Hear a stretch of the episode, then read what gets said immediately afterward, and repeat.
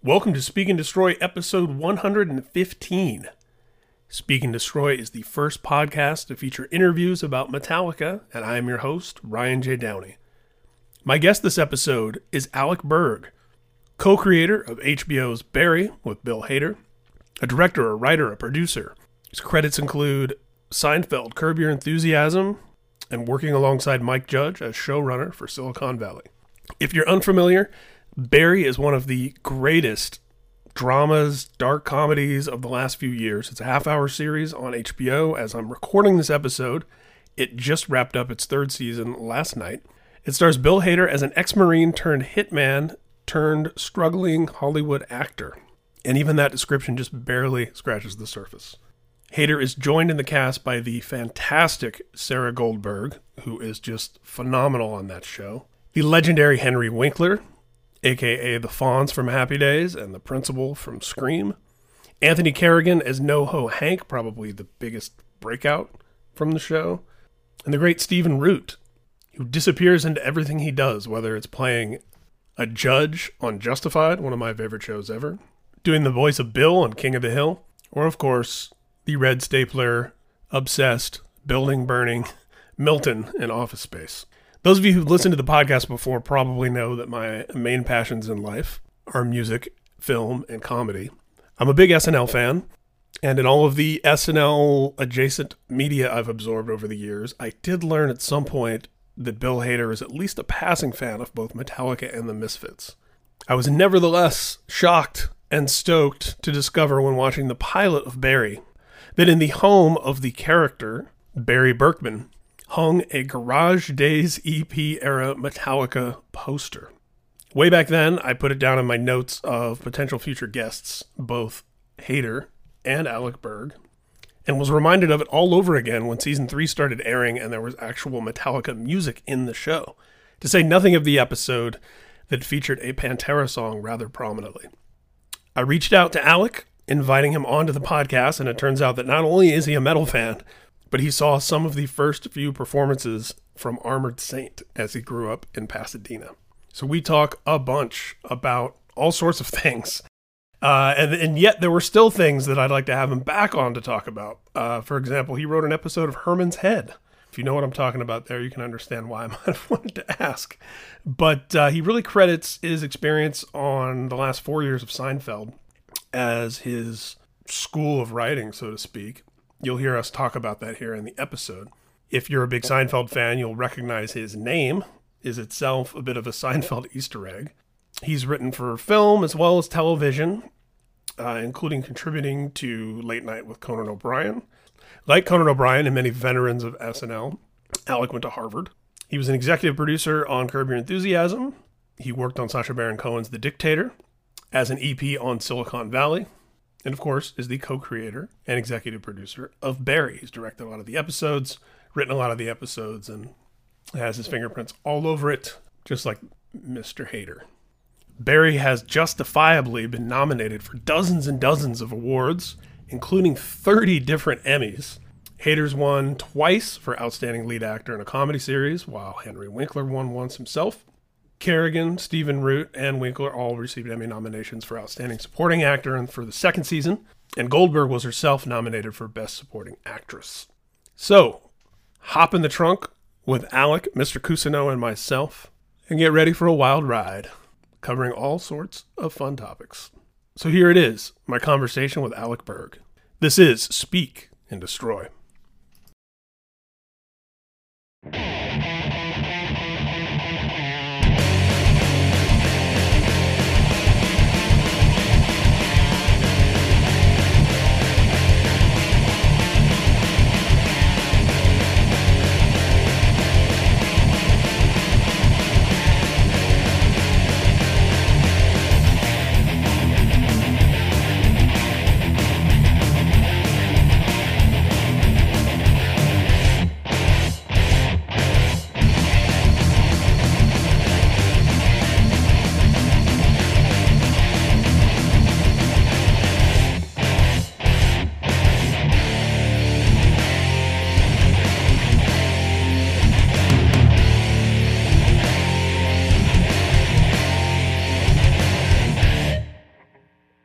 I have a million things that I could talk to you about. I made some bullet points notes. Uh, I, I think it's it's one of those things. You know, I've realized over the years that every person in the music business is fascinated by the TV and movie business, and and vice versa. and vice versa. Yeah, you know, sure.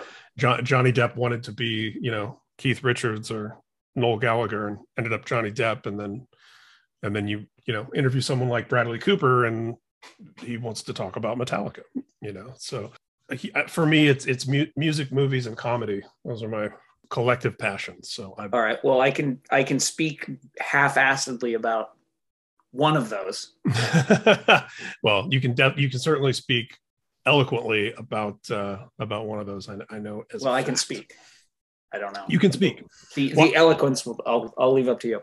Well, I'm going to jump off in the present and then go work backwards if that's cool with you. Yeah. Uh, whatever. Look, I'm still trying to figure out what the hell I'm doing on here. So Okay, I, perfect. I wore I wore my old school armored saint. yeah, you did. just so that there's some some thematic unity between my universe and the universe of this Yeah, this you did. podcast.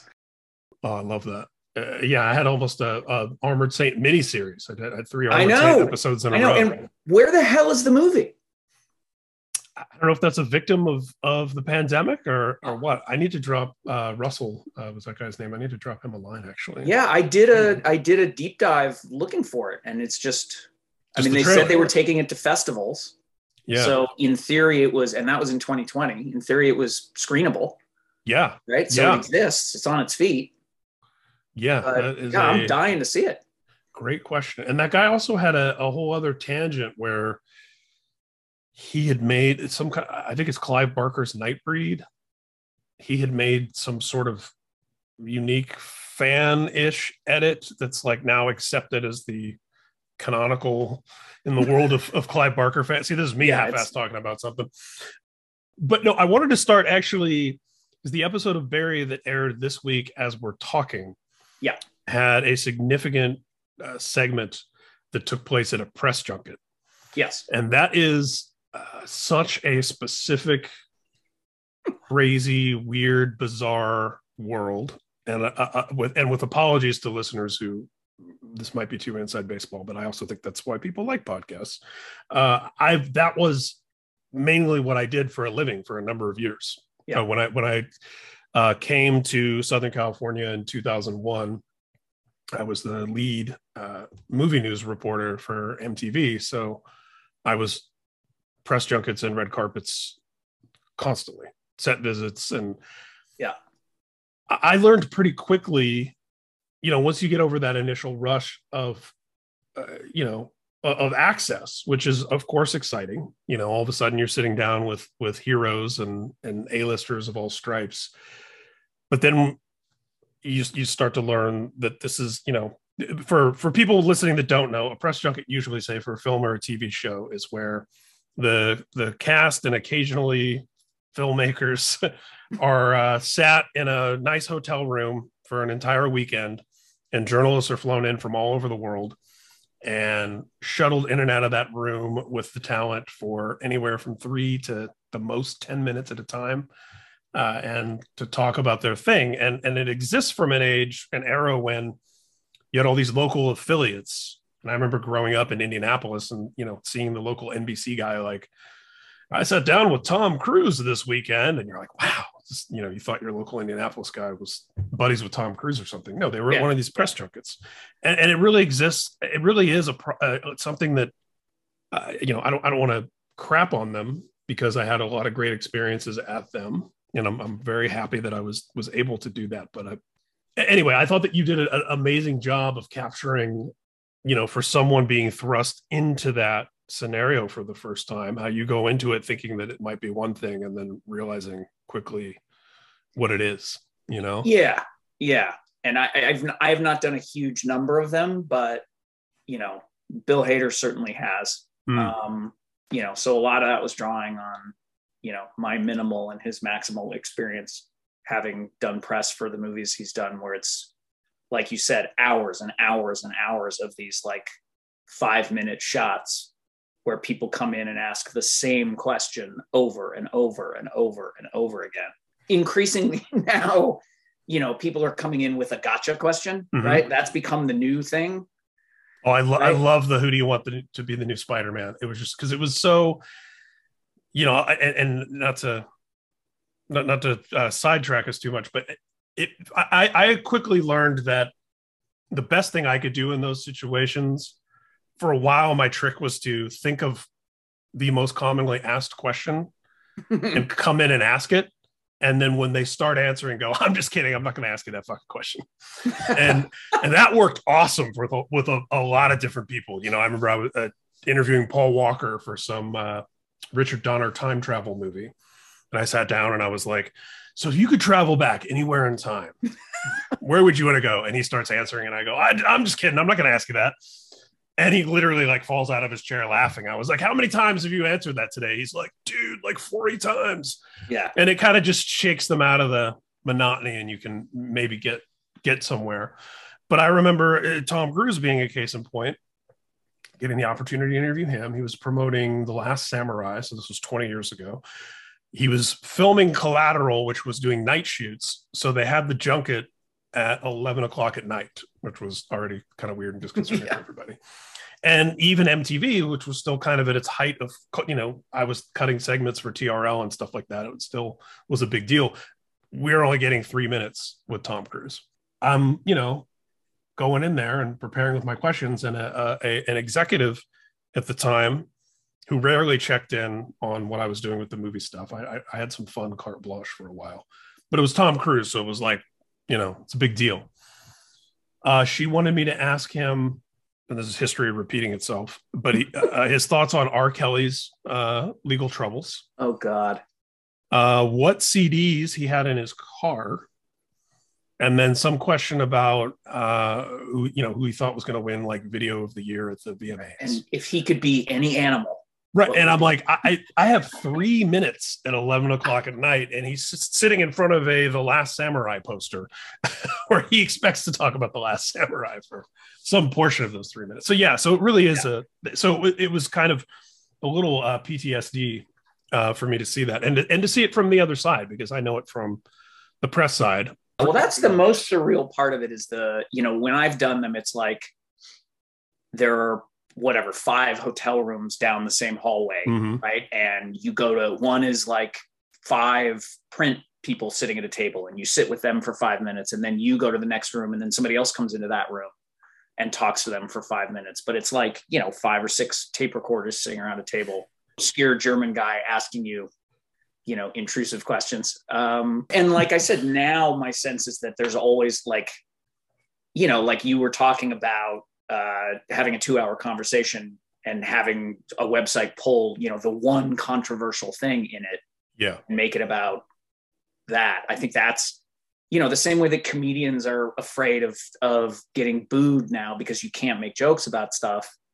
I think there is this weird, you know, like hit and run kind of, you know, journalism thing where it's like, oh, I just need somebody to say anything controversial here so I Yeah. get clicks. So there is also like it's it's gone beyond just being mind numbing and boring. It's like you also have to really, really be on your toes because people are people are coming in to grab clicks. and when there are so many more outlets and machines that need to be fed content you know there's only so many different ways that you can write about the same thing or report on the same thing so everyone's looking for some crazy angle that's going to be their splashy you know 10 things that we've learned from last night's Barry. Number eight will shock you. you know, it's like it's got to be like that to uh, you know cut above the noise. And and I'm Yeah. I'm still of the it's very Generation X of me, I'm sure, but I'm I'm I'm still of the opinion that you just you do good work and uh, it ultimately will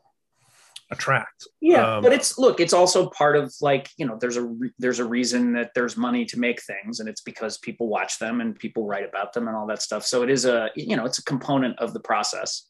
And I will say, when you get somebody who really knows what they're doing, the the it, the difference is kind of shocking. Like you know, the whatever journalists I'm talking to, like the ones who actually know what they're doing, you just go, oh my god, this is a this is a different experience. Yeah, I've had the opportunity to speak at some uh, a couple of colleges, not anything. I, I- don't even. I, I, I'm talking to someone who went to Harvard. I didn't even finish college, but I, I've been able to talk about uh, media in particular, and one thing that I always suggest is in those situations, especially like a press junket situation where you're one face of dozens that day, is to try to establish trust early in the conversation and you know pepper in something that shows that you're informed and that you did at least a modicum of homework and and uh, have a question that can't just be read on Wikipedia, you know, Yeah, or yeah. or in or in someone's uh, bio, uh, and, and that tends to to put someone at ease conversationally. That's you know, but it took me a long time to get there. I mean, I I started interviewing people doing uh, punk fanzines when I was like 14, and I'm sure all of my questions then were, uh, how did you name your band and who are your Yeah. influences and how's the tour going? But you know, you get there. Did Did you ever read uh, the game Neil Strauss's book? No, and I'm a, a big fan of his, uh, and that's one of his. That's a blind spot for me. I've read obviously uh, the Dirt, and I read. Um, I'm playing on what it was, what it's called, but he he did a book that was like an anthology of a bunch of his interviews. uh, Oh yeah, yeah, yeah. Um, Um, yeah, I know what you're. I can't remember. but yeah, he's great, and I've gotten to but meet him. but the game, you know, is all about his sort of experience in the world of pickup artists. Yes. And one of the things that he kind of ends the book with is this interview he did with Britney Spears. yes, and that I and, just and that I read. I running read that game on her. Yeah, and he started treating the interview like he was trying to he was using pickup techniques on her and he realized that it was an amazing way to to establish some trust and some intimacy and he yeah, you know he got a much better interview out of her because she was so guarded yeah. so she you know, she he gave essentially she had gave to her hit phone on her for a bit to Yeah. sort of get, Yeah. get, Yeah, get behind the wall and she was someone locked in a you know before the conservatorship she was someone locked in kind of this prison where even having a, anything resembling a genuine human conversation like that was probably shocked out yeah i, I remember uh reading i didn't i never got around to reading the book but i read an excerpt that was exactly that. It was him telling the story about that britney spears interview. Yeah. Well Uh, that it's funny that book first of all i just found it utterly fascinating. But that that's a you know people have been trying to make that. I don't know dan dan weiss who big metalhead who uh who co-created game of thrones mhm. took a run at at the feature version of that. And uh brian Koppelman and david levine who created billions also were working on it. And it just kind of never it never got there for whatever reason. But it's a, i love that book. It's just such a fascinating read to me.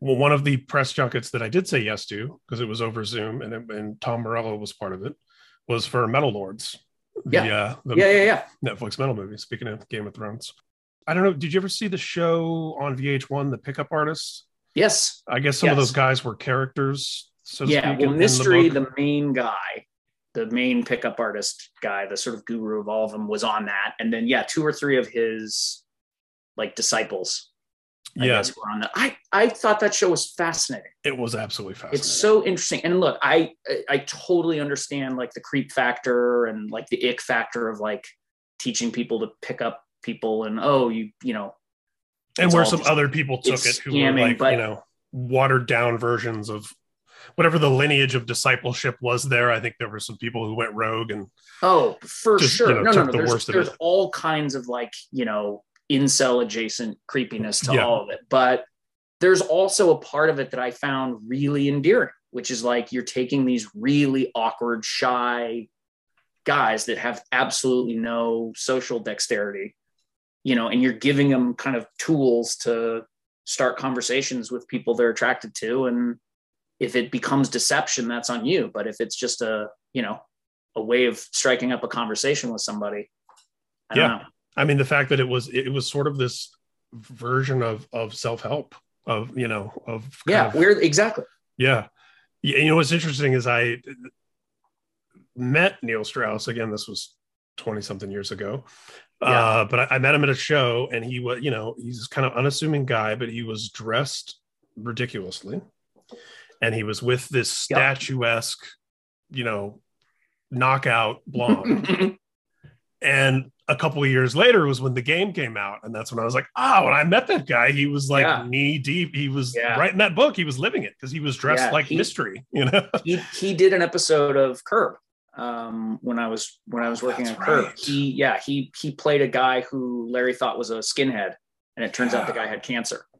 Oh my Um, gosh, that was Neil so. Larry Larry confronted him and ended up you know, with disastrous, you know, patented disastrous results. Patented. Yes. Our uh, oh man, this I, I I can't believe I just thought of this now because we were we were emailing before we were doing this. But yeah, and you've probably seen it. But if you there's a T-shirt out there, Larry David head. Yeah, Larry David head. Yeah, yeah. The, the Motorhead logo with Larry. Yeah, David. yeah, yeah. Hopefully he's aware of it. I don't know if he if he would love. It. I think I that. showed it to him once. Yeah, and I don't think he quite understood what it was. right. Yeah. I want to jump all the way back. Part of your story is that uh, you know, you were one of those kids that had, you know, Steve Martin and Bill Cosby routines memorized. Yeah. Um, yeah. And, and those were records that were uh, crucial to you, probably overshadowing music, at least early on. So yeah, if you could tell me a little bit about, about that. I think my dad just thought Bill Cosby was funny. So he bought a few Bill Cosby records and those for whatever reason were the things that I, I just gravitated to. And I just wore those out. Yeah. There were three or four Bill Cosby records and then I was a kid, a, a, little kid in the the 70s. So that's right when kind of Steve Martin exploded. And so I had a couple of Steve Martin records and those Bill Cosby records, and I just listened to them over and over and over. And I don't I don't know why I found them fascinating. I mean, you know, listening to Bill Cosby's stories of like, you know, being being an inner city kid in, in Philadelphia had no crossover to me being a, you know, a a white kid in Boulder, Colorado. There was no there was no cultural, you know, comparison. But I just was, I don't know, I was just fascinated with those. And yeah, there was a point when I was probably seven or eight where I could do two and a half hours of Bill Cosby word perfect. And I just think I learned those rhythms and you know the ebbs and flows of of how comedy works and and it's interesting. I've ended up, you know, I worked with Mike Judge on Silicon Valley for years, mm-hmm. and Mike is a really, really skilled bass player. Yeah. Uh, and he's, uh, he's like a, rockabilly and stuff too, right? He yeah, plays a, he plays a, a stand-up bass. Um, and he was, you know, he he toured for years with Doyle Bramhall and a couple other people. And you know, I've never actually seen him play, but you know, everyone that has says he's he's incredible. And the way he writes and directs is very it's very musical. Like he has a great ear. Mm. He's about the best at casting I've ever worked with. Just because he hears things a certain way and it's like oh that's how it should sound or you know and actually i i wasn't around for the pilot of silicon valley i came on after the pilot was shot and we we reshot a bunch and then started shooting the rest of the the series but the way mike cast silicon valley was almost everyone in the principal cast read for the part of Ehrlich. Hmm, um, interesting which and, i guess is kind of the most broad yeah i think it was like the most the most yeah. fleshed out character and then i think mike just said I'm not sure who that character is, but I like that guy. You know, I like Martin Starr. I like Kumail. Uh, and he just kind of found these guys and built this group before he really knew what any of the characters really were. Wow. Uh, and then just kind of backed into the characters from the cast. But he just cast people that, you know, and if you think about that ensemble, it is like you know, there's a there's a rhythm guitar and lead guitar and bass wow. and drums. Yeah. You know what I mean? Like yeah. they feel like they don't occupy the same space at all. And working with Bill Hader, you know, Bill, as you know, is an incredible impressionist and he's a pretty good musician as well. And so much of writing with him is rhythm and I didn't know, know, he was a musician. That, yeah, I guess that bass. explains him and Fred Armisen's. Yeah. Oh yeah, is is it Bill Hader playing bass on the punk rock wedding sketch? Yeah, yeah, yeah, yeah. Okay. He, he and he, yeah, they did Actually a couple things on on. Uh, there's a, a two part uh, documentary now thing that's kind of a, a satire of the Eagles documentary, um, oh. and he he plays on that as well. Writing with Mike and with Bill is a lot of instead of saying okay, it should be it should be this. You go, how about this? How about this? How about this? And it, you know, I always use the analogy if it's like people standing at a piano playing different notes, going, no, it should be a little higher, a little mm. lower. There it is. And a lot of times you just don't know it until you hear it. And, and also, I would imagine scripting is structure, and a, a, song is structure, right? You can have great riffs and a cool melody and whatever, but yeah, it's all got to make sense in some sort of for sure architecture yeah and, yeah. yeah and sometimes you have sort of a theme for something and you kind of kind of grows out of that and sometimes you have a hook right or you go oh you yeah. know what would be amazing is a scene where this happens how do we get to that mm. i've seen interviews with you and, and listened to interviews with bill as well that the the themes for Barry tend to reveal themselves once you've started as opposed right as opposed to like oh this Yeah. season's going to be about this Yeah, and and ag- again, that is a very a weirdly musical process, yeah right? that's Where like you just- songwriting yeah It's sort of like you follow it where it wants to go, and you go, okay, well, what what would this character want here? What would this character do? And if this character chooses to do that, how would that character react? Mm. And if that character reacted that way, then how would the first character counter react to that? You know, and you it's it's a lot of just following the logic and the emotion of the story, and then I'm a sort of believer that you know theme whatever that is sort of comes out of the the rewrite where hmm. you kind of follow it where it goes. And then you go okay this feels like what would happen. Now how do we make this cleaner or tighter? Or you know this is the sort of obvious way that this could go. What's the inspired version of this scene?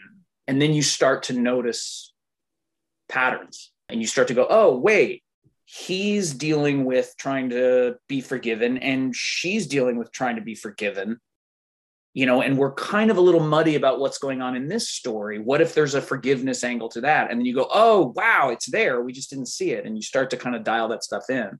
And there's got to be something musical as well you know running with your analogy about uh, writing in the half hour format which has to be its own skill especially in the golden age of tv right? Where we have mad men and breaking bad and everything all these hour long dramas and, and you've your career has been largely spent truncating into 30 minutes. Uh, yeah it's- well it's i mean i i have never felt like a half hour wasn't enough you know in anything ever like and and almost without exception weirdly like when you're cutting stuff down sometimes you feel like you're cutting bone Hmm. you know you're like well we've got it to 36 minutes. We want to try and chop six and a half or seven minutes out of this. There's no way to do it. And then you figure out ways to get you know three or four more minutes out of it.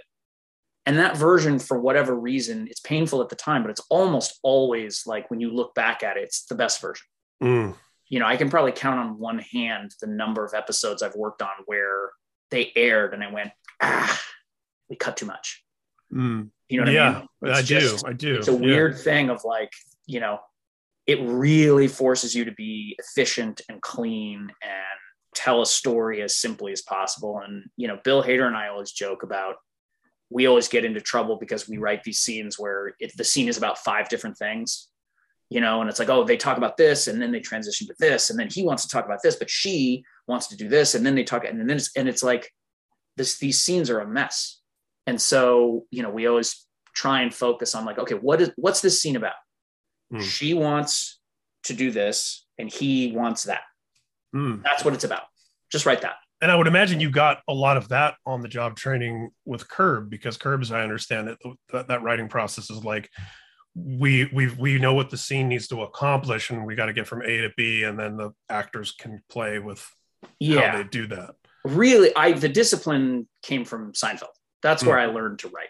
You know i was on the last four seasons of that show so just under a hundred so slightly more than half the episodes. And that show you know most sitcoms are oh there's an a story and then there's a smaller b story Mhm. and a couple of what they call c stories. Seinfeld was always what's the jerry story what's the elaine story what's the kramer story and what's the george story?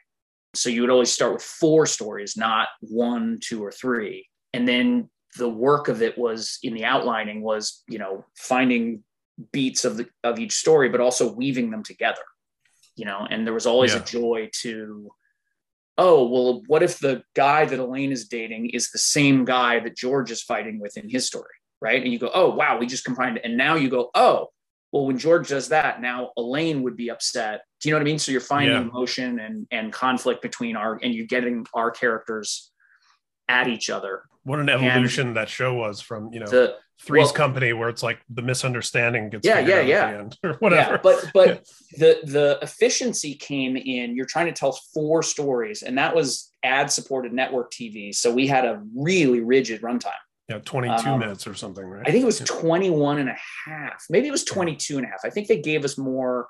I think at one point they wanted to cut it to 21 and a half, and Jerry fought for the extra minute. And I Wow. think they took a minute out of whatever the show after Seinfeld was, so that the nine o'clock show on Thursday had 22 and a half minutes, and the 9:30 show had 20 and a half. Yeah. Um, if you're lucky enough to have that lead in, you can sacrifice your. but it's but it's how I that's how I learned to write is you know you would write this this thing as efficiently as you could and then you'd shoot it and it would you'd cut it together and the editor's rough cut of it like basically the the first go of it was 28 minutes you know or 29 minutes and it's like Yeah. now we have to cut you know a quarter of the show. And you there, there's a reason that if you look at Seinfeld when you say like oh what what was funny in that episode? It's always almost always like what happened. It's always the story that's funny Mhm. right the big laughs are when george did that or when kramer went to that thing and that's because there was no room for jokes you know you couldn't just do free stand they just get cut last few seasons jerry didn't even do stand up right like the Right. the Yeah. because there was no time Yeah. we didn't have the the 40 seconds for Jerry to do stand up in the runtime anymore because we had so much story. It- it's it's fascinating because as, as we're talking about this, you know, a, a second ago, I'm saying like, oh, Seinfeld was such an evolutionary leap from, you know, the days of like Three's Company, and yet what you just described is also quintessentially a situational comedy because you're saying one of the things we remember that's beloved about the show were the situations on Yeah, the show, yeah. not the not the you know one liners or visual gags or whatever. Um, yeah. yeah. yeah. And and I would say the other thing, and again, this is really where, you know, and this was all like, you know, Jerry and Larry David, you know, kind of innovating. But the the morality of the Seinfeld universe, every almost every sitcom at that point was basically a morality play, right? Mhm. Where a character is faced with a, with a decision: do they do the the easy thing or the right thing? And they do the easy thing, and then bad things happen, and at the end, they apologize to whoever they wronged. And as right, Yeah. well, hugs and learning, right? Hugs and learning, yeah. Seinfeld's whole thing was no hugs, no learning. and it's really, you know, it's it's a lot of I think Larry's and Curb is exactly the same thing yeah, right? Where it's a character behaves poorly or selfishly, they get caught, they lie, they, which gets them in worse trouble. And now they have to try and screw somebody else over to get out of trouble. And they do that and they get caught and they lie again. And in the end, everything blows up.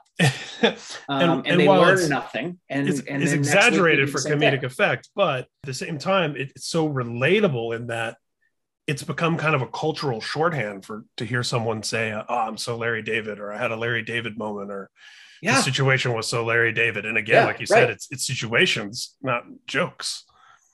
Yeah.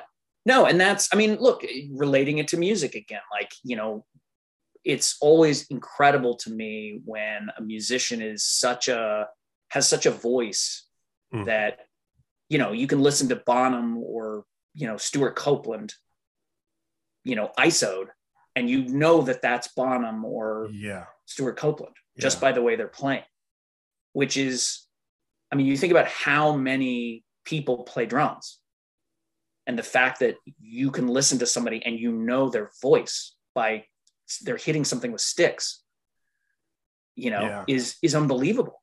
You know, it's incredible to accomplish that, you know, and to be, to get to that point where people refer to, you know, a style of storytelling as, you know, Larry David esque hmm is just a you know i think it's a it's a real testament to just what a you know i hate to use the word genius I was going to say you can say genius. He would- he would well the, the joke i always use is I, I don't want to use the term genius but i'm a genius and i think Larry is pretty great um he uh that's Jeff Schaffer's joke by the way That's great. I have to give credit where credit is due. Um, but no, he truly is. I mean, you know, I, I if if ever I worked with a creative genius, that's the guy. And, and, and, you know Stewart Copeland does probably my favorite thing in art. And I would say Seinfeld did this. I would say Mike Judge has done this. Uh, Barry does this. Is when you can make something that's inherently complex like the sort of deceptive simplicity you know like you listen to the police and it's like oh it's a pop song. And you know most casual listeners even probably if they're trying to think about the drums in a police song it just sounds like you know regular four four whatever drum and then but and yet there's a layer just beneath where it's like, oh, that guy's doing really complicated shit. Oh, and making yeah, it yeah, sound yeah. simple. And it's that's one i mean it's it's like what i mean that's really soundgarden's genius right is like i don't think they i don't think there's a soundgarden song that's all 4-4 right they're in weird time signatures all the time but you can still you know nod your head to it yeah. right Yeah. they just figured out a way to make you know really tricky stuff very accessible. And you you can watch a Seinfeld episode without thinking about the mechanics of like, oh, they're they're telling, you know, four A stories and and they yeah. have to intersect at some point and yeah but that like i said like like when we were writing that show the the connections between stories when you found a good connection between them when you were writing that was always like that was a big high yeah. right that was Yeah. like at, more so i think than finding like a great comedic beat or a great turn or you know sometimes you would go oh my god instead of doing that he does this oh that's hilarious you know and you'd be very happy but it was always what if that's the same woman that does that and now they you know those were always the big joyous moments You know, something your an analogy to music makes me think about also. Uh, you were talking about the casting for Silicon and how it was uh, like a band. That also makes me think about how musicians have really specific styles. And so you can take even this, per, you know, you can take Chris Cornell out of Soundgarden and put him in an Audioslave. He still sounds like Chris Cornell. Yeah. Which isn't to say that he can't do different genres and so on, but he has a, a, a unique, a literal and figurative voice. And when I think about the cast of Silicon Valley, there's something about comedic actors as opposed to traditional dramatic actors where they have and a lot of dramatic actors have it too but of course but they have personas. So they're they're playing right? It's like they're playing different characters of course and there's diversity and nuance there. But you know certainly martin starr in party down and silicon valley and spider-man movies there's a there's a martin starrism to all three of those characters even though they're wildly different characters on paper. Um, yeah which is why you know his name yeah exactly right? because Yeah. he has a, a thing. And then, you know, I've also worked with guys like Stephen Root, who is one of the most versatile actors yeah on earth. And weirdly, I feel like he doesn't get anywhere near the credit or acclaim he deserves because he disappears. I was going to say that's So exact word I was going to use is because he disappears. And and yeah, and I I- I'm one of those nerds that has glee in telling somebody like, uh, yeah, you know, Fuches on Barry, that's the stapler guy from Office Space. What? yeah, no, it isn't. right. But that's the thing You know? nobody Yeah. knows that because how Yeah. could that be the same guy? right. you know and actually it's funny when we when we wrote and shot the barry pilot the Fuches character was really different in the first iteration of the pilot he was a very dark kind of brooding mean sadistic boss and credit to hbo their one big note after we handed in the pilot was we know what an acting teacher is. We know what a fledgling actor is. We know what a hitman is. We know what a gangster is. We don't know what a hitman's agent is. What you know what I mean? Like, what is Yeah. that? And we're just not. There's something about it that's clunky, and we don't know if it's real or not. And we started really staring at it hard, and we realized that a people didn't quite know. You know, that character didn't quite feel of the world, and and b we realized we had left ourselves nowhere to go like there was no evolution of that relationship Hmm. you know because it was like he's saying you're gonna fucking do this and barry's going i don't want to and like Yeah. that's where like where do you go from there it's always just going to be this contentious angry thing and so we completely kind of reiterated the character Fuches and we made him you know his dad's old military buddy who you know had used the the carrot not the stick to Mhm. to get him to do this stuff and was clearly you know trading on this guy's you know willingness to please we totally changed the character we called steven and we said you know good news is you're still in the show bad news is you're playing an utterly and completely different character So you, you mentioned the Barry pilot, and I believe it was the pilot. But you know, when we're getting introduced, it was in the first or second episode because we're getting introduced to Barry, and there was a Metallica poster on Yeah, his that's wall. the pilot yeah And uh, of course, this being Speaking Destroy, the Metallica podcast, uh, Mm-hmm. that uh, immediately intrigued me. well done, by the way. Well done to bring it around. Uh, Thank you very much. And, uh, This man is a professional.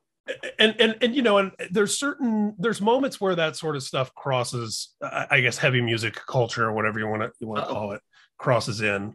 Uh, You know, whether it's The Office when the first time we go to Schrute Farms, Dwight's listening to Life of Agony in his Trans Am, or of course, most famously, I think The Sopranos, where AJ goes through his new metal phase, and David Chase has since said that he thinks that's the one part of the show that didn't that's, that isn't evergreen.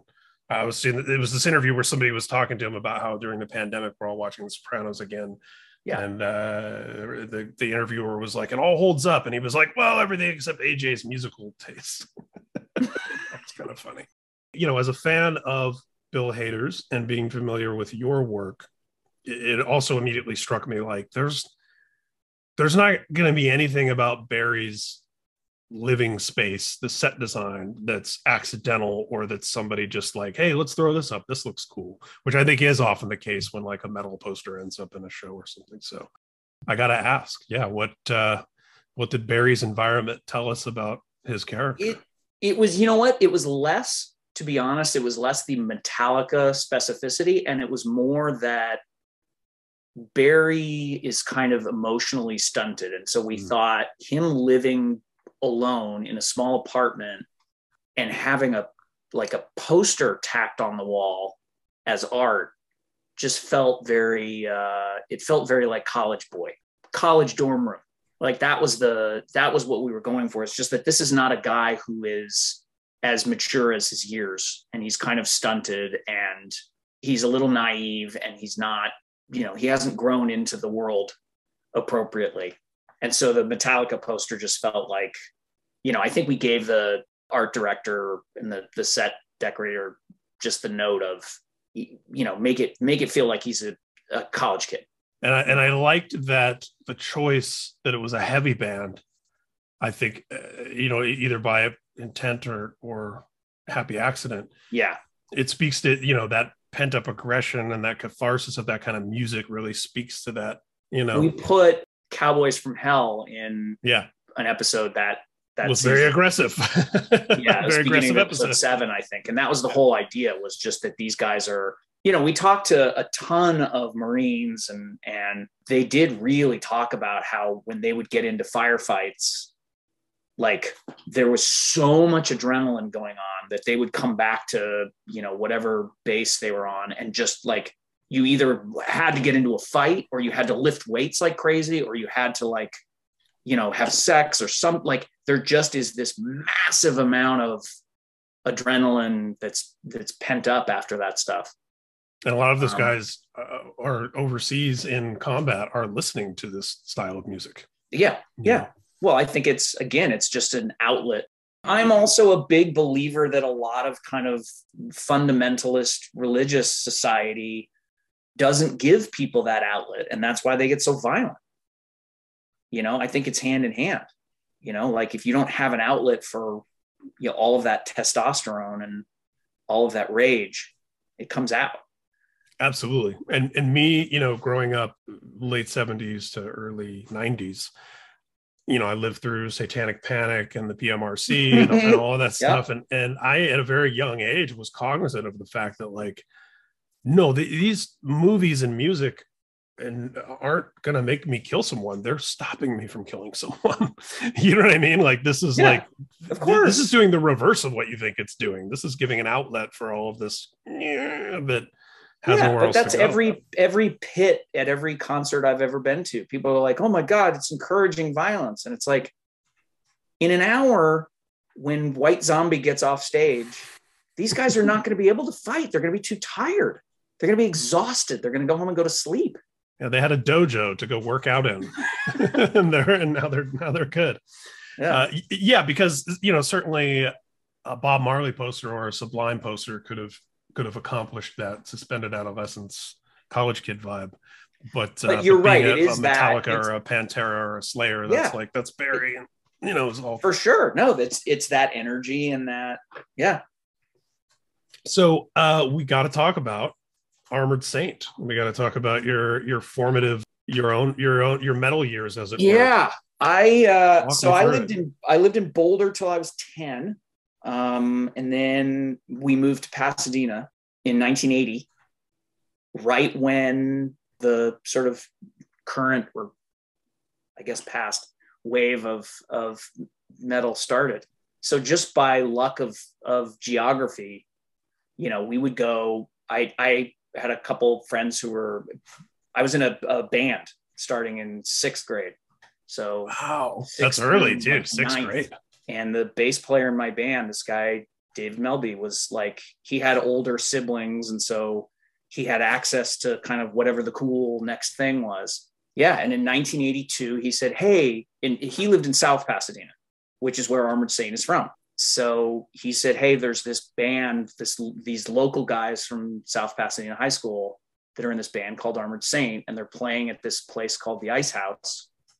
And so this was 82, I think, maybe early 83. So we go to this, what was like a comedy club in Pasadena. Armored Saint was in this battle of the bands with like two like super proggy, like, you know, guys in like white satin scarves and Yeah. you know, they were dressed like, you know, like the the unfortunate rush years. Um, and I saw Armored Saint. It was like one of the first live music experiences I ever had. And then there was a place called Perkins Palace. It was like an old movie house. It, when I was 13, 14 years old, I saw Armored Saint a few times there. I saw Wasp. I saw Ratt. I saw Alcatrazz with Yngwie. wow. Um, just a bunch of, you know, bands that would become massive before they were massive. There's got to be, uh, and maybe it already exists, but there's got to be a documentary or something to be made about the phenomenon of old movie houses that in the 80s became venues. Because uh, growing up in Indianapolis, we had two of them. Yeah. Uh, the Arlington Theater and then later the Emerson Theater that were both, Yeah. you know, I think the Emerson's been there since like the 30s. Yeah, well, they just you know they just redid the Orpheum That's downtown. right. I just saw. I went to see uh, Bruce Dickinson's. Uh, you went to the spoken word thing. Yeah. Oh, wow. Yeah, and it was awesome. He was great. Oh, so wow. Um, but that was at the Orpheum, and I hadn't been in the Orpheum.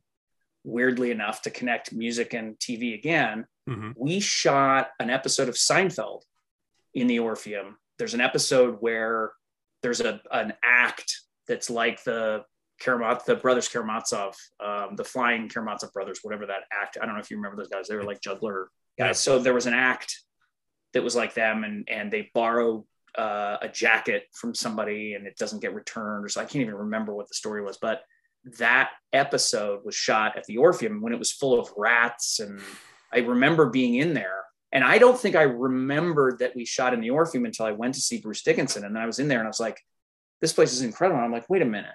This is the room. This is the theater we shot Seinfeld in. But I guess, you know, they're they're finding these benefactors who are paying for restorations of these classical movie houses. And they're just the Orpheum's just gorgeous. Fox Theater in Pomona. That's one that was, you know, bought and Yeah. restored and all Yeah. that. And I think Yeah. the Rialto in Pasadena is now an Apple store. I think that I think that's what happened to that one. I think they turned it into retail space. Yeah, I was supposed to go to the Orpheum just this week, actually. That I had, I had tickets to one of those uh, Aziz shows, and then the show got postponed. Um, Yeah. but uh, yeah, I was.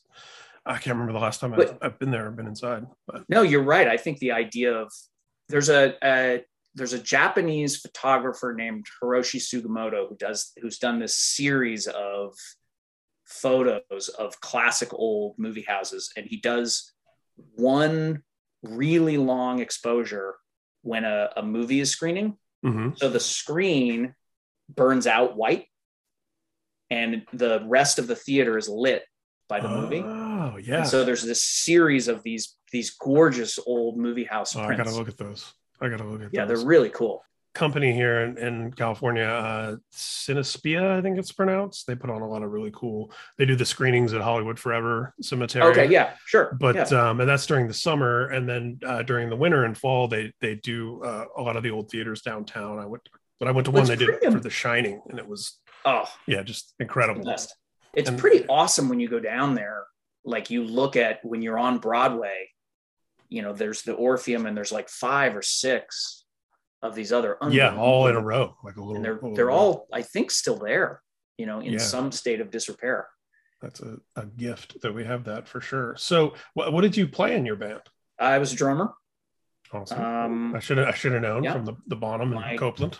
David David Melby was the bass player, and uh, a guy named Sean Bailey was our singer and guitar player. He is now the the president of production at Disney. Um, You know what? People who start out doing something cool tend to end up doing something cool. I've I've noticed that in my life. yeah. Yeah. that's pretty rad. What what what were uh what kind of band was it? What sort of stuff were you guys uh, oh, it was it was I can I'll tell you when we played um, when we were in eighth grade, we played False Alarm, the Armored Saint song. We played Amazing. 22 Acacia Avenue, Amazing. Speak, speak, speaking and- of Dickinson. uh, Mean Streak, Y&T. Those were our three uh, go-tos. So you're no joke, in other words. Uh, I don't know. I again, I can't. I'm not qualified to render a judgment on that. You are you are qualified. So uh where did Metallica enter into your equation? John Bush, of course, Uh, famously I I asked in remember. I can tell you vividly the first time I heard "For Whom the Bell Tolls" on KNAC. I just remember that guitar sound. So the first record that I ever, and I'm, I forgive me if this is boring to everybody, but the first record that I ever like contemporary for the time record that I ever had was the first Boston album. Oh wow, that's right. Um, and I don't know why. I think it was just some kid in my school was talking about it, and I made my parents buy me that record. Someone's buying that record right now. Like that's Uh, definitely so. a, a It's catalog a, it's a piece. phenom- yeah. I mean, it, it was a. I mean, it was literally a life changing record for me. And that guitar tone that Tom Scholz gets on that record is still just that sound. There's, I, it's like my favorite sound on earth, and I don't know why, but I've always just been a junkie for that distorted kind of power crunch. That's your that's um, your inside the actor's studio. Uh, what's your favorite sound? Yeah, Like that's it. Guitar tone on the first boss. yeah, that's it. Just like a distorted, ballsy power chord. So when I heard For Whom the Bell Tolls, I just remember, you know, I had it, I was probably doing homework or something. And I just remember hearing that going, what is that? And I had a couple of friends who were into Venom and Slayer at the time. And I always felt like those were just a little, like I just wasn't there yet yeah. like those were just slightly too heavy. And then I remember hearing For Whom the Bell Tolls, which was like the heaviest song that I ever liked at up to that point. And I just remember thinking that. And I I went out and bought that album immediately. And it was just on all the time. And then when Master Puppets came out, it was like I just went that much deeper. It just was that is a to me a perfect record. Agreed. A perfect record, and I and I would say that the title track is a perfect song. That's I've said it on the podcast a lot, but that's the you know if aliens came down and asked what is Metallica, that's Yeah. the song because it, Yeah. it has everything. And then I remember I was in college when Justice came out, and I had two or three friends who were giant Metallica fans also. And I remember vividly being in this guy's dorm room, and he bought the CD, and it was like the first, like the second or third year of CDs. hmm Um, Yeah, And the very first CD I ever heard, by the way, was uh, Holy Diver. My friend Sean Bailey was like the first guy I knew who had a CD player. And I remember we put it on and he pressed play. And I remember him playing with the volume knob going, I don't know if it's playing because back then, as you remember, when you put a record on to, to know that it was playing, you would futz the volume and you would hear the hiss go up and down uh, there was no hiss. No He's like, hiss. I don't know if it's playing. And then it started. but I remember when Justice came out, I remember sitting in this guy's dorm room. It was my sophomore year. And we put it on, and the beginning of Blackened comes on, all that kind of high stuff. mhm. And I just remember we were all sitting there. And when the song started, one of the guys was a bass player. And I Oh. remember him going, There's no bass. One song in. And he's like, There's no, there's no bass. I go, What do you mean there's no bass? Of course there's bass. He goes, Listen to the record. There's no bass. And the whole way through the record, all he would say is, There's no bass. there's no bass. it's uh you know th- there's been many theories and and stories floated out over the years one of them comes down to the mechanics of it that it's the, because of the frequencies and everything of guitars and everything's so scooped there's nowhere for the bass to go. And of Yeah. course, there's the famous, you know, that it was the ultimate Jason Newsted hazing was to Yeah. uh, Yeah. send him off to track his bass with the engineer for a couple days by himself and then keep turning it down. Uh, and I know uh, people involved in the production blame Lars.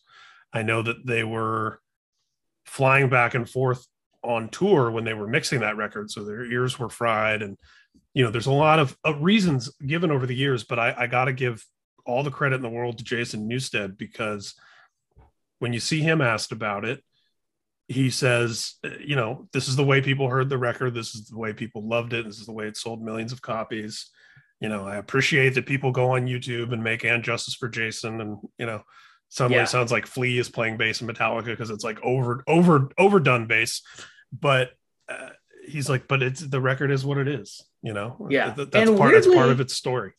It has such a specific sound, you know. Yes. Like whenever I'm on, you know, if I'm shuffling and I hear anything on that record, you just know immediately that it's from that record. It's so cold and angry, and the drums are so clicky, and, uh, Yeah. and it's very uh, sort of distant. And I think I think Robert Trujillo has talked about, if I'm not mistaken, that when he had to learn those songs when he joined the band, he just had to sort of assume what the bass part was Mm-hmm. because he couldn't learn it from the record because it's not on there.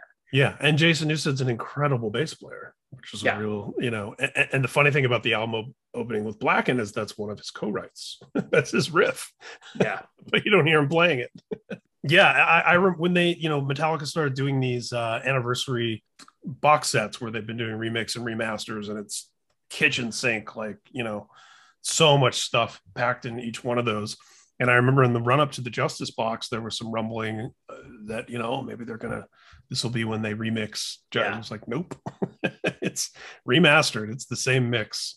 I, I agree with that that sentiment that it's like yeah, it sounds the way it sounds. Weirdly enough, when I got into Metallica, Garage Days was the current release, so that was the first Metallica record that I got.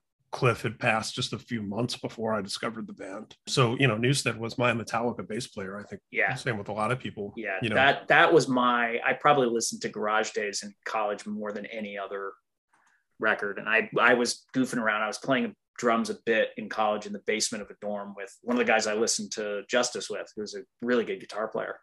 Uh, and we used to play Helpless. oh, rad.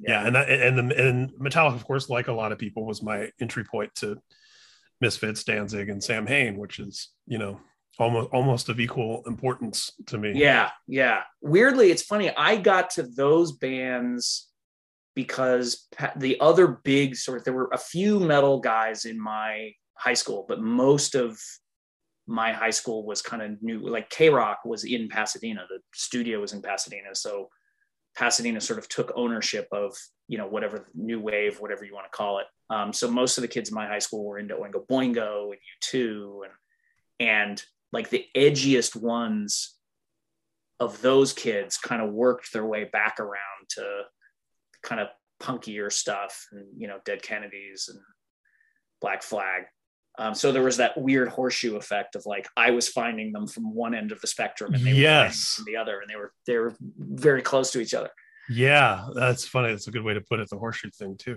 And, you know, it reminds me we were talking about Mike Judge earlier. There's a uh, more late '80s, early '90s, but a, a fairly, at least in subcultural terms, a fairly iconic hardcore singer named Mike Judge from the band Judge. You know, when this when, i don't know i've never heard this So when Beavis and Butthead came on, there was a rumor kind of in the hardcore scene that it was Mike Judge. oh it was that Mike Judge? had uh, had created it. And so yeah, I I met Mike Judge once at Comic Con one year. He uh, he was coming into the room. Someone else was doing the interview, and he did the interview, and he was coming out. And I said hi to him as he was coming out. And I mentioned I was like, "Have you ever heard of the Mike Judge, the singer of the band Judge?" And and he was like, he was like, "No, no." And I was kind of telling him about that, and that's when he told me he's like, "I am a musician, though. I actually," he's like, "I play stand up bass and rockabilly bands." yeah so yeah oh that's it's, uh, really funny yeah I'll, I, I'll, i've never heard of the other mike judge I'll have to i'll have to send you some stuff on the other oh yeah Judge. for sure i want to be uh, respectful of your time i know I've already kept Oh. you over an hour no worries I, I i wish i had better things to do I, you you you said one of my favorite things and, and this this this goes back to the uh, complex yet appears to be simple. Uh, I read an interview where someone asked you, you know, it was uh, uh, you know one of those questions about making it or meeting people or or breaking into doing things you want to do, and and your biggest piece of advice was don't be an asshole.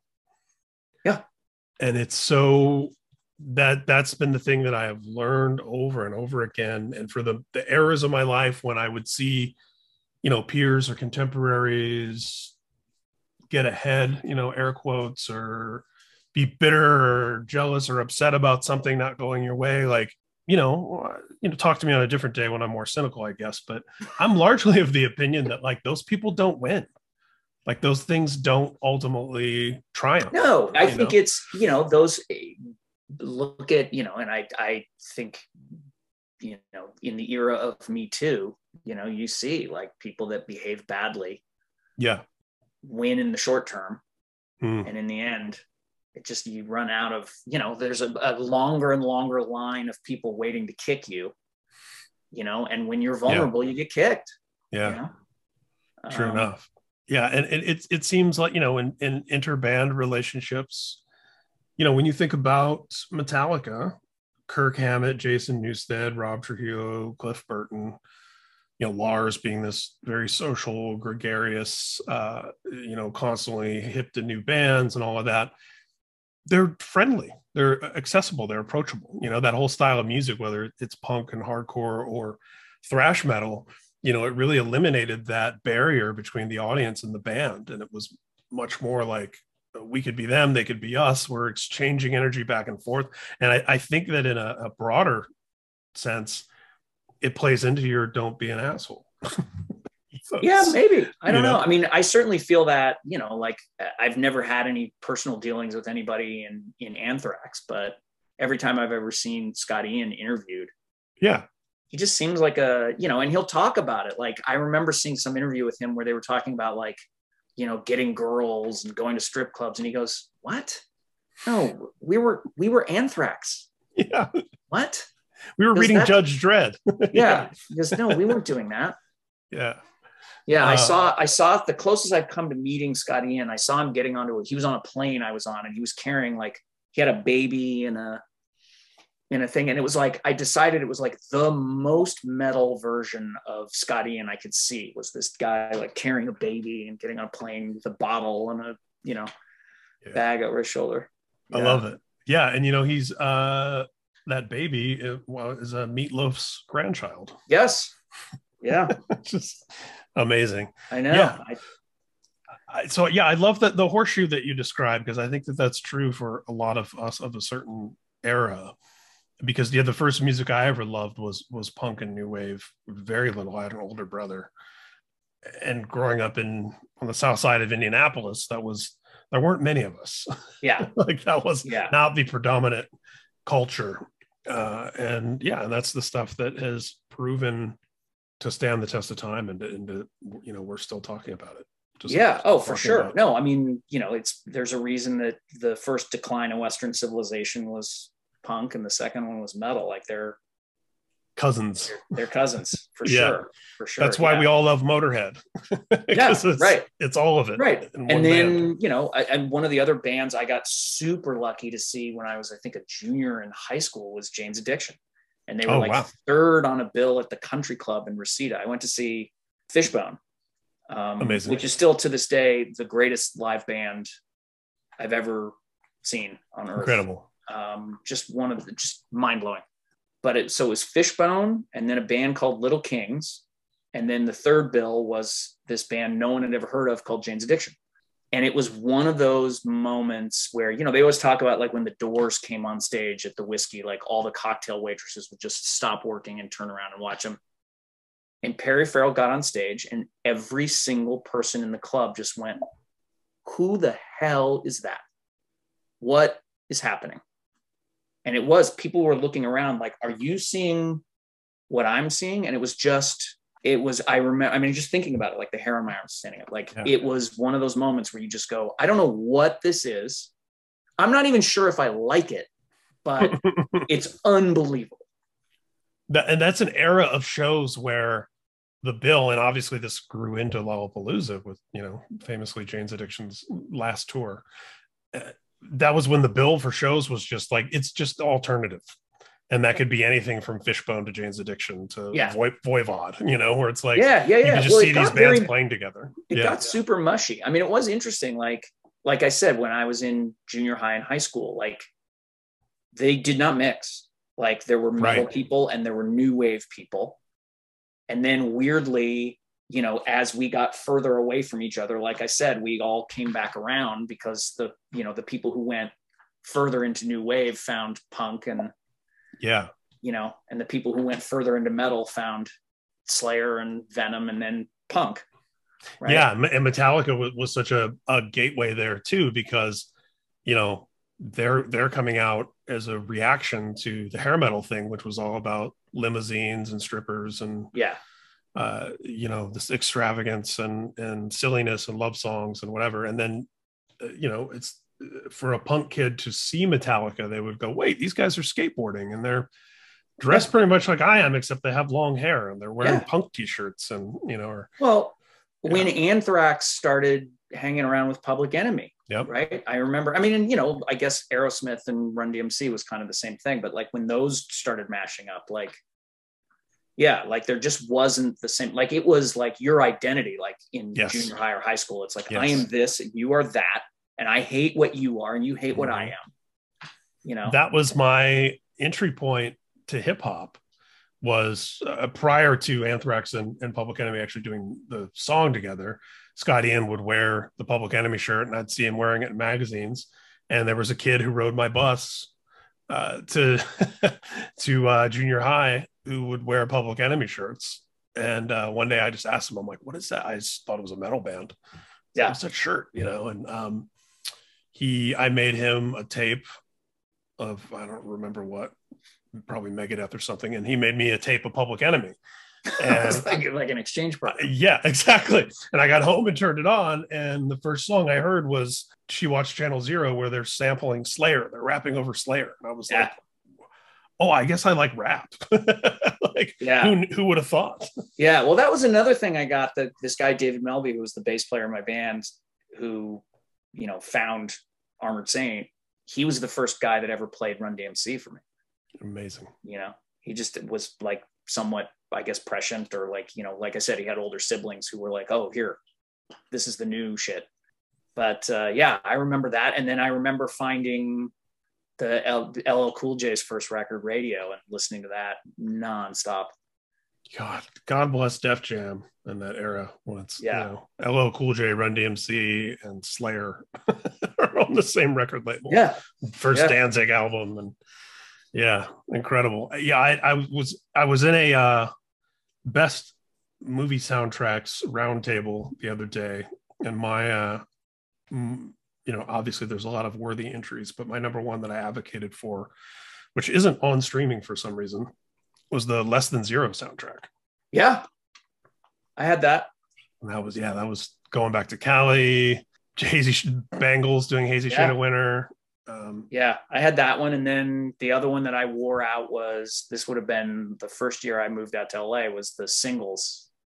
Oh yeah, say and that and that was definitely a, a contender in that roundtable. Was uh, singles, The Crow.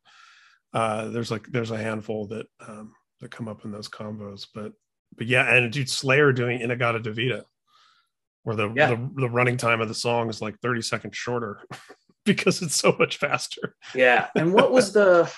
Not to derail this whole conversation, but there was is it is it like Demolition Night? Is that what it was called? Uh, Judgment Night. Judgment Night. There yeah, that was Yeah, the yeah, uh, yeah. helmet and House of where they- Pain. And, yeah, uh, yeah, where they were getting like metal bands and Yeah. bands to sort of cover each other. Pearl Jam was on there. Was like that's right. Slayer, Body Count, uh, Boo-Yaa Tribe, I think was on. Yeah, I'm. Uh, this is where we'll get super derailed, but this is another weird passion of mine. This is the House of Pain hat that I just got yesterday. Nice. Somebody I just saw on Twitter that Jump Around came out 30 years ago. yeah, Like, just had an anniversary. yeah. Yeah, and this is the tying music and culture and all of this stuff together. You know, House of Pain was Danny Boy O'Connor's punk band, and Everlast was this rapper who was signed to Ice T's label, who's a metalhead. and uh, his record came out and flopped, and he had been dropped. And DJ Muggs from Cypress Hill had this beat that Ice Cube had turned down and B-Real had turned down, and uh, gave it to Everlast, and Everlast rapped over it, and it became Jump Around. No kidding. And then oh, that's his, cool. his high school friend Danny, who was a punk guy with a band called House of Pain, uh, became the hype man and pitched this Irish American thing. Yeah. And uh, yeah, Yeah. I remember the, kil- the kilts in the video. yeah.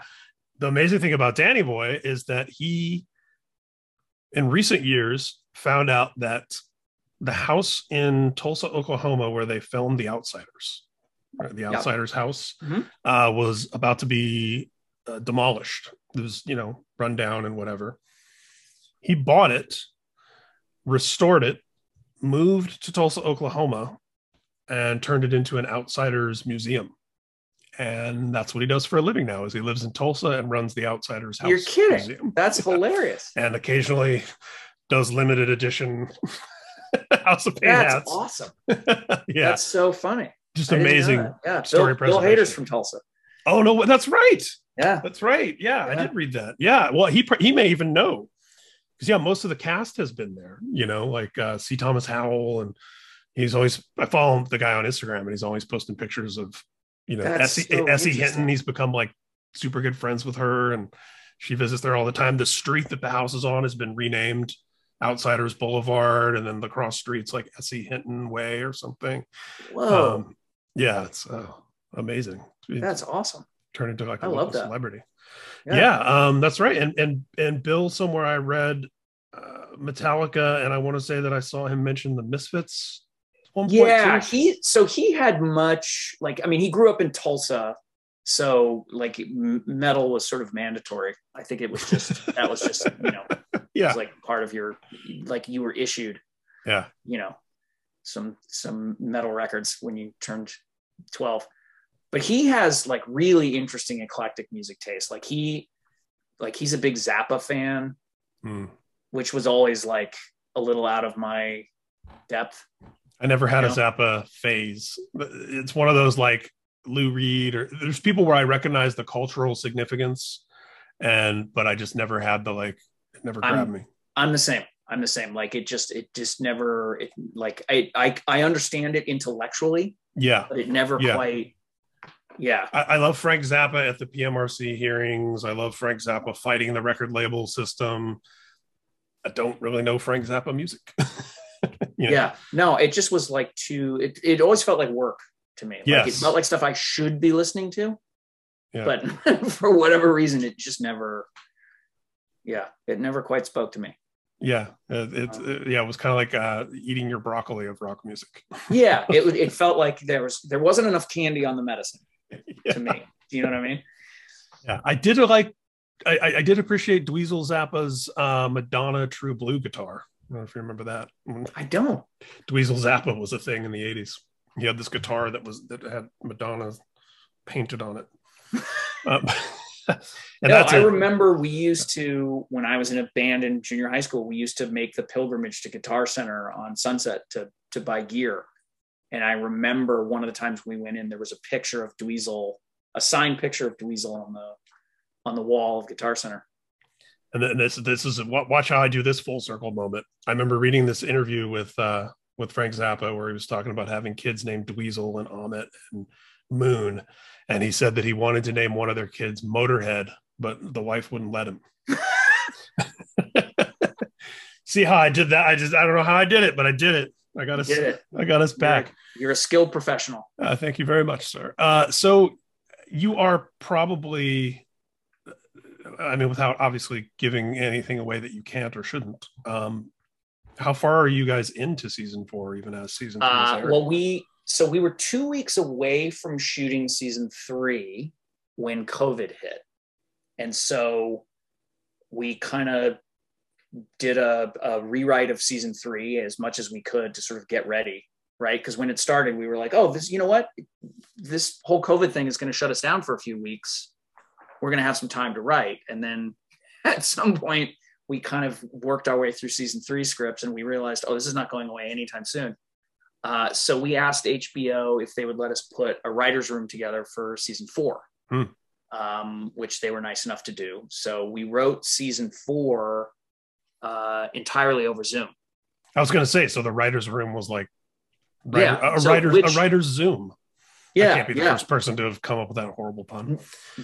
No, it's a Zoom room. Yeah, I don't know. Yeah. Um, which was interesting. Like, I don't know that I would choose it over like being in an actual room, but weirdly, it made everything like ruthlessly efficient Mm. because there's no, you know, being in a writer's room, there's a lot of like staring at the wall, getting up for snacks, and like, you know, you don't work at a hundred percent Yeah. you know it's it's ebbs and flows um, but when you're on a zoom it's like the silences are deafening so it's just you just are relentlessly moving so we would get on at like eight or nine in the morning which is early but because no one had to take a shower or drive to work you know yeah. basically roll out of bed get a cup of coffee and you're at work. And so we wrote all of season four and then went back and rewrote season three based on what we had learned in season four. And then you know about whatever it was close to a year ago? No it couldn't have been that long. Um, yeah it was i guess it was after after everybody got vaccinated uh, we we could go back into production. So we were a vaccine mandatory production. Hmm. um, so i was testing five days a week masks indoor and outdoor. Um, it was pretty pretty nuts. Um, but so we shot all of season three um, and mm, season three has just been put to bed. And normally this would be when you know right about now we would be putting the room together to start Mhm. writing season four but it's mostly done we start shooting again in about six weeks Wow.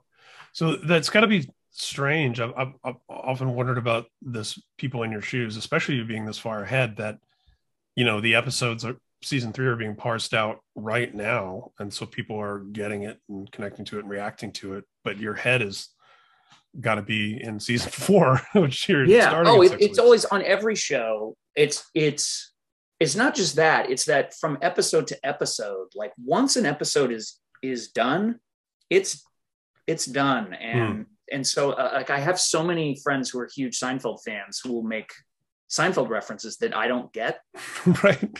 right Yeah. Go, no, that's a Seinfeld. And I go, oh yeah. And so they're like, how do you not know that reference? And I'm like, honestly, like once that episode is is behind you, it's like you never you never look back. You're always looking forward. So I don't experience it like as a fan and Yeah. revel in it the way you know fans do.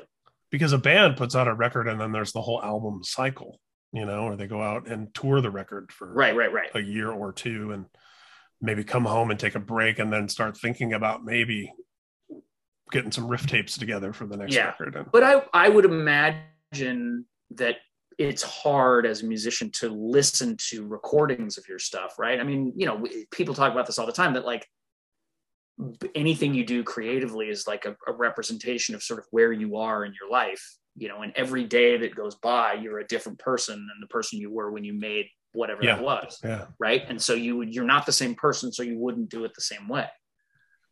Yeah. Right. And and for us as the you know, when you're the audience member, it it it can take you back to the time and place and the person you were when you first connected to that piece of art, which is for sure which you know it, the the appeal of i mean it's it's why i you know, most of what i listen to when i just listen to stuff is stuff that i listened to when i was you know 16 or 17 years Same. old absolutely there's like a comfort food thing to that You know, I even read something, uh, and it was kind of scarily resonant for me.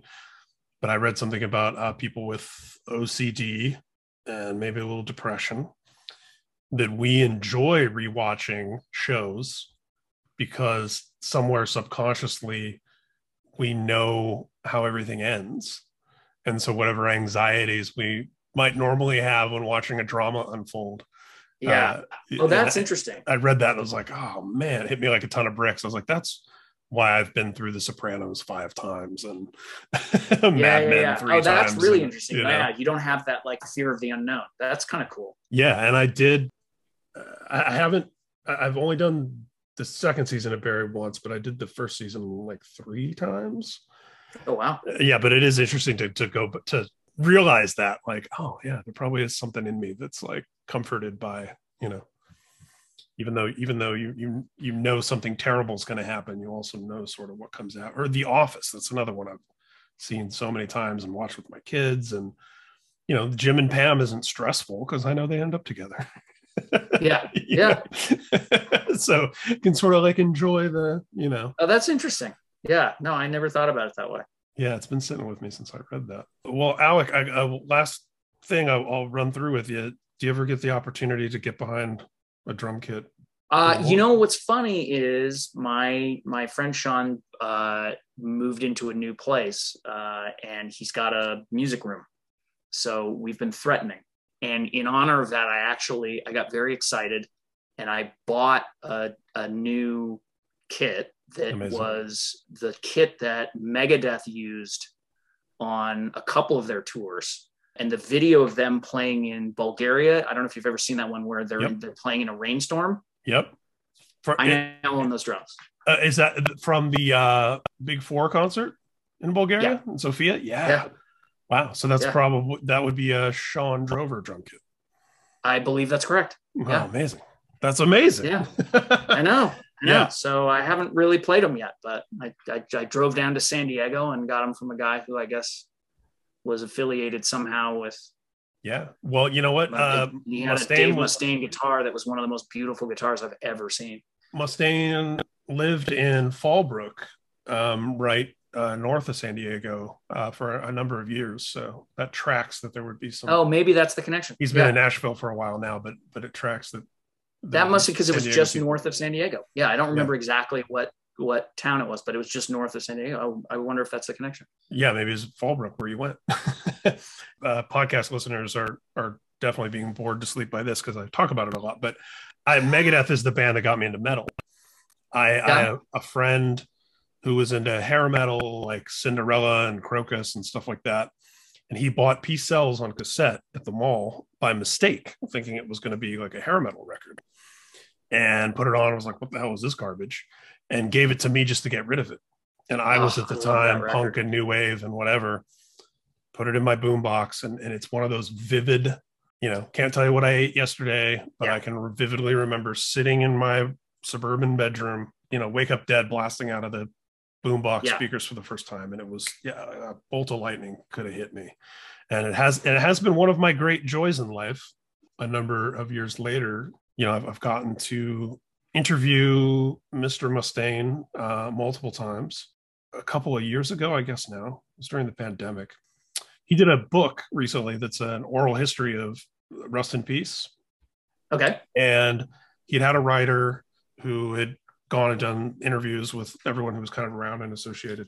The book was going to press, like it was finished and done.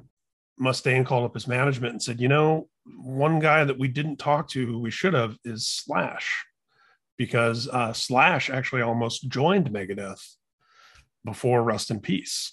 He was having some issues with guns and we were jamming together and uh, he's like i so you know i'd really like to have slash in the book. So they asked me if i would interview slash for the book and of course i said yes but i also said well if the book's finished and you did it with another writer and it's an oral history i understand that you want to just kind of integrate the slash stuff in there but what if because I had a great conversation with Slash, and I was like, if we can get Slash to say yes to this, what if I just adapt my interview with him and and you just make it foreword by Slash? And that's what we did. Oh, that's cool. so, that's very uh, cool. Yeah, the Rust in Peace book has a foreword by Slash as told to me. Oh, that's um, very cool. So I have my name in there and everything, which was pretty rad. You. But uh, yeah, and he was he he the story he, he told me he was very candid. Uh, he was like, yeah, me and uh, David Ellefson and David Mustaine were in an apartment in Hollywood smoking crack together. I was like, oh, and he's like, yeah, he's like, you know, alcohol is like a go out and go to the bar and hang out with your friends kind of drug. He's like, when you smoke crack, you just sit in the dark in the afternoon and smoke crack and and riff. And uh, so yeah, we are jamming together, and there was wow. there was you know talk of me maybe joining Megadeth and leaving Guns, but you know, I was high on crack. so that would have been that would have been what 85 uh, a little later because it would be after Appetite and before because oh. uh Oh, I'm, the, I'm sorry. I'm, I'm thinking of Peace Sells. You're talking yeah, about e- easy got mistake. It, got it, got it, got it. Yeah. Okay, I got no, my, I got easy my mistake. Because yeah, because Peace Sells, yeah, Peace Sells was the one that got me into metal. Yeah, so, no, because that that I remember that was high school for me. Yeah. So um, I was um, trying to get the the date right. Like I I peg everything to yeah. Peace, know, where was I when I first heard it? Peace Sells was 86, which is crazy yeah. because 86 was Reign in Blood, Master of Puppets, yeah, uh, Dark Angel, Darkness Descends. Uh, you know, just like every just about yeah. every important record there yeah, in that yeah, genre. Well, it's the same with movies, right? It's so interesting where you go back and you look at like the Academy Awards, you know, in the 70s, and like every nominated movie in the 70s is like one of the greatest movies of all time. Yeah. You know, there's got that be just some, there has to be something about that, an intangible, the creativity inspiring other creativity or something. Yeah. Like and also, I mean, I, I hope it's not a, you know sort of a, a predictor of the way creative stuff has turned into product but it, things feel just much more disposable you know? Yeah. And and i also think it's because they don't physically exist. Yeah well right? we like also it's something about you holding a record yes. or a cd as opposed to like it's just this ethereal thing that you know you you listen to through your phone and don't have. Well and we have we have access to so much which is great but it's a blessing and a curse right because there is so much and we can all kind of just like with you know news media we can all kind of pick our silos and go you know if if if you're somebody who loves reality shows about cooking you've got like three networks yeah. and a hundred shows to watch and you yeah. might never see another show about anything else yeah well it is to. it's the unfortunate like downside of of having so much control and so much access. I did a uh, I did a, a, very silly, goofy TV pilot years ago with uh, Barenaked Ladies, um, wow. who are the greatest guys on earth. Um, I just had an absolute ball with them, and creatively just off the charts great. And they had a really interesting perspective because they were a, a successful band, kind of pre and post internet. Mm-hmm. So their relationship with their fans had really changed and the way their fans consumed music had changed and they had like you know they they had sort of bridged the the gap between when people bought records and when yeah. people streamed and when people's relationship with a band was just like looking at a poster versus like oh i can go on their website and i can email them mm-hmm. you know or go to their whatever their myspace page at the time but they said it was really interesting that the amount of control that consumers have leads them to expect and demand more control mm-hmm. right so like when we were kids you'd buy a record and the songs would be in an order and mm-hmm. then you'd flip it over and then the songs would be in an order and i still to this day i can't listen to any of the records that i used to listen to over and over and over again without knowing what the next song is right? Absolutely. And so it is this thing of like you know when you hear a song like on the radio or if i'm just streaming or spotify or whatever that song ends and you go huh? And you, and it's not this because you're just so used to hearing them in order. Yeah. But they said that their fans because they had so much control and because they could listen to songs in any order and however they wanted had gotten much more like it had gone from like emails like they'd get on the bus after a show and they'd read emails from you know, from kids who were just at the show. And it went from with, with notes. You guys crushed it, loved it, to yeah. you know what? You guys shouldn't open with that song. And I didn't love the arrangement of that. I thought the way that you kind of broke that song down from the record was wrong. And and they would get like they they said it was almost like uh, complaints. Yeah. Do you know what I mean? It was almost like customer service where people are like, "Hey, um, just so you know, I spent my money and I didn't get what I wanted. Um, so here are my grievances. And they expected them to be like addressed. Right. You know what I mean? Yeah. It's not and just I a suggestion. That, yeah. I found that doing doing uh, panels and things like on Silicon Valley, like when you do the Q and A part of a panel, you know, people would raise their hands and go, "Hey, um, I didn't like the way that this episode was done, and I feel like you should have done this instead. And you go, okay, that's not really a question. but their expectation was that you were going to go, man, I'm so sorry we did that. Um, you know what? Here's how we're going to make it up to you. Yeah. Like they wanted, they had grievances. We're gonna retcon that for you. Yeah, Yeah. but they wanted their they you know it's like I have a complaint and I need you to to address it. It's like everyone everyone is the studio now. They all have notes. And it's Yeah. like, yeah, we didn't like those notes to begin with. Right, but it isn't we don't want even more like- of them. But it's not even like, hey, just so you know, it's like, Yeah. here's my problem. How are you gonna fix it? yeah. And right now with the uh it's interesting bands are dealing with, you know, with the supply chain issues and all of the the post-pandemic stuff related to that and and the demand for vinyl versus the number of pressing plants that are left. Eh, And then you have audience members who are accustomed to Amazon. So they're like, I ordered something on Yeah. the internet two days ago. Why isn't it here? Yeah. This band is ripping me off, you know. And, and in some cases, right now, it's like kids are waiting three or four months to get their record that they pre-ordered because Yeah. it's just not, you know, the plant in the Czech Republic just hasn't shipped it to here yet, you know. Like, Yeah. Yeah. yeah and you're right it is it, that increased access that we have to creators has also given us a, a sense of entitlement that wouldn't have been Yeah. No, and I remember reading that uh, there were labels that were thinking about releasing records split out into all the stems so that oh yeah That's been a thing so you that can make your everybody own could mix. mix. their own Yeah. version of stuff, that's been a thing right? Yeah. Mhm. And and understandably, like I understand why, you know, a, a band would be like, sure here you go no, like that's our job. Like, isn't that what you're paying for? Is for us to Yeah.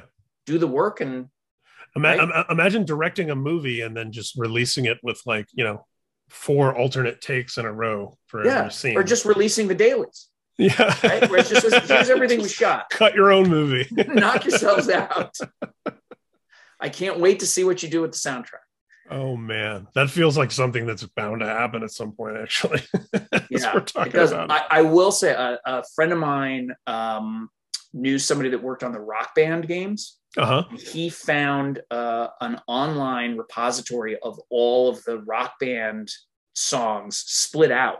So there's something like 240 songs where, like, I don't know if you remember, there was a viral thing of David Lee Roth's vocal. Oh, yeah. uh, from Running with the Devil.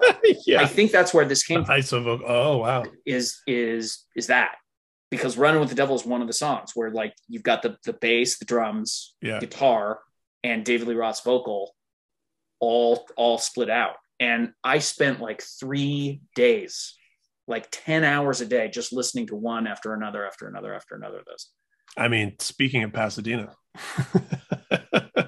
yeah yeah i used to see those guys wow. that was like the most exciting thing is yeah Yeah. And see him around even. yeah oh yeah Yeah. yeah Wow. no david lee roth would go like through the in and out yeah That's insane. That Yeah, for me insane. as a kid from Indiana is just insane. You know, we had, you know, John Cougar Mellencamp and uh, you know, I mean, we had like David Letterman and Axl Rose, but they move.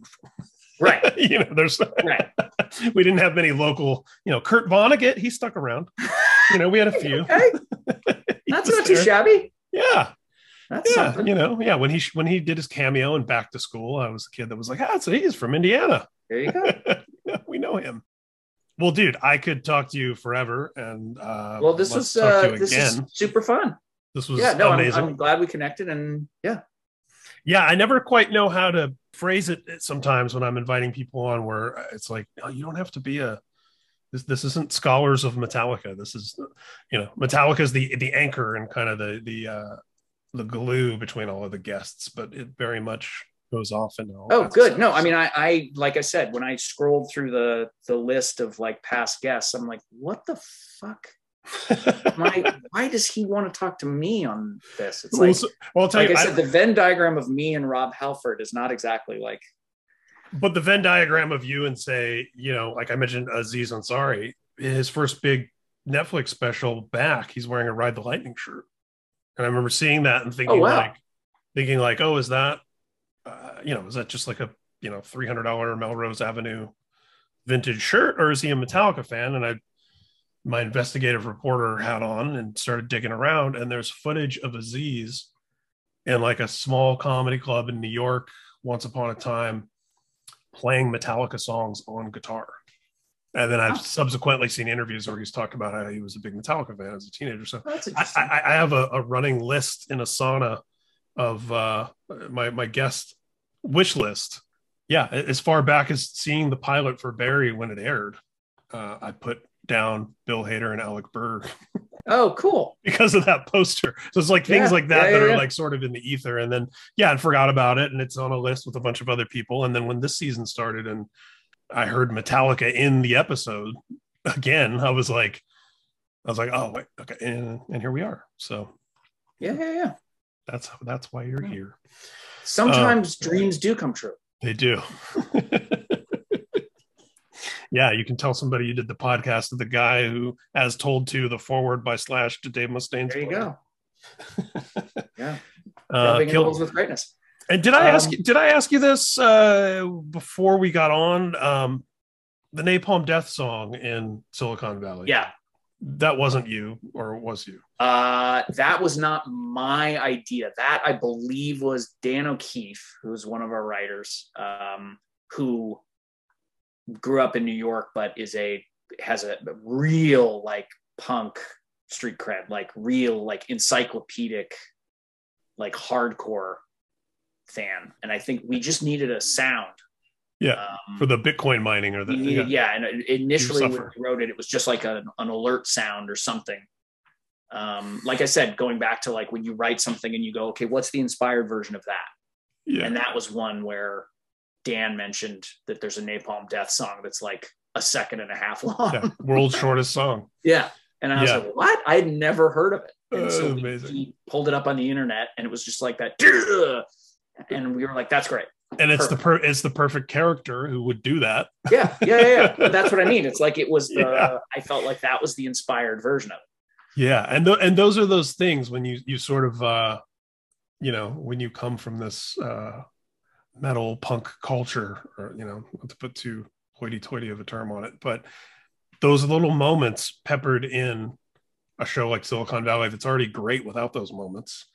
You just feel this extra little charge of validation, like oh, yeah. it's my I mean, people. it's, it's the Somebody term, in there. the term dog whistle has gotten a little loaded of late, Yeah. but Yeah. you know, in the, in the agnostic version of dog whistle, you know, Yeah. that has no, No white supremacist connotation. Yeah, Yeah. no, uh, no top spin on it. Um, yeah, it's a dog whistle to the fans. yeah. Well, we hear it. Yeah, I guess East, Easter egg is the is the non politically charged term now. I just Easter egg, not dog I- whistle. I just learned literally yesterday the origin of the term Easter egg. I, I know what an Easter egg is in a game, but is that was there a Well, specific Easter egg that was Apparently, a- there was a specific Easter egg that was in old early game that was like a room that you found, and it had the name, one of the game developers' names in the room. I'll, I'll have to email you the name of the game because, of course, now I forget. But there's a, apparently uh, a more widely accepted right right now. By the way, there are thirty people in your podcast audience who are screaming the name of the game right now. they're punching their steering wheel in traffic somewhere. Um, maybe this is where post production comes in. I'll come back and do it or uh, Right. drop it in.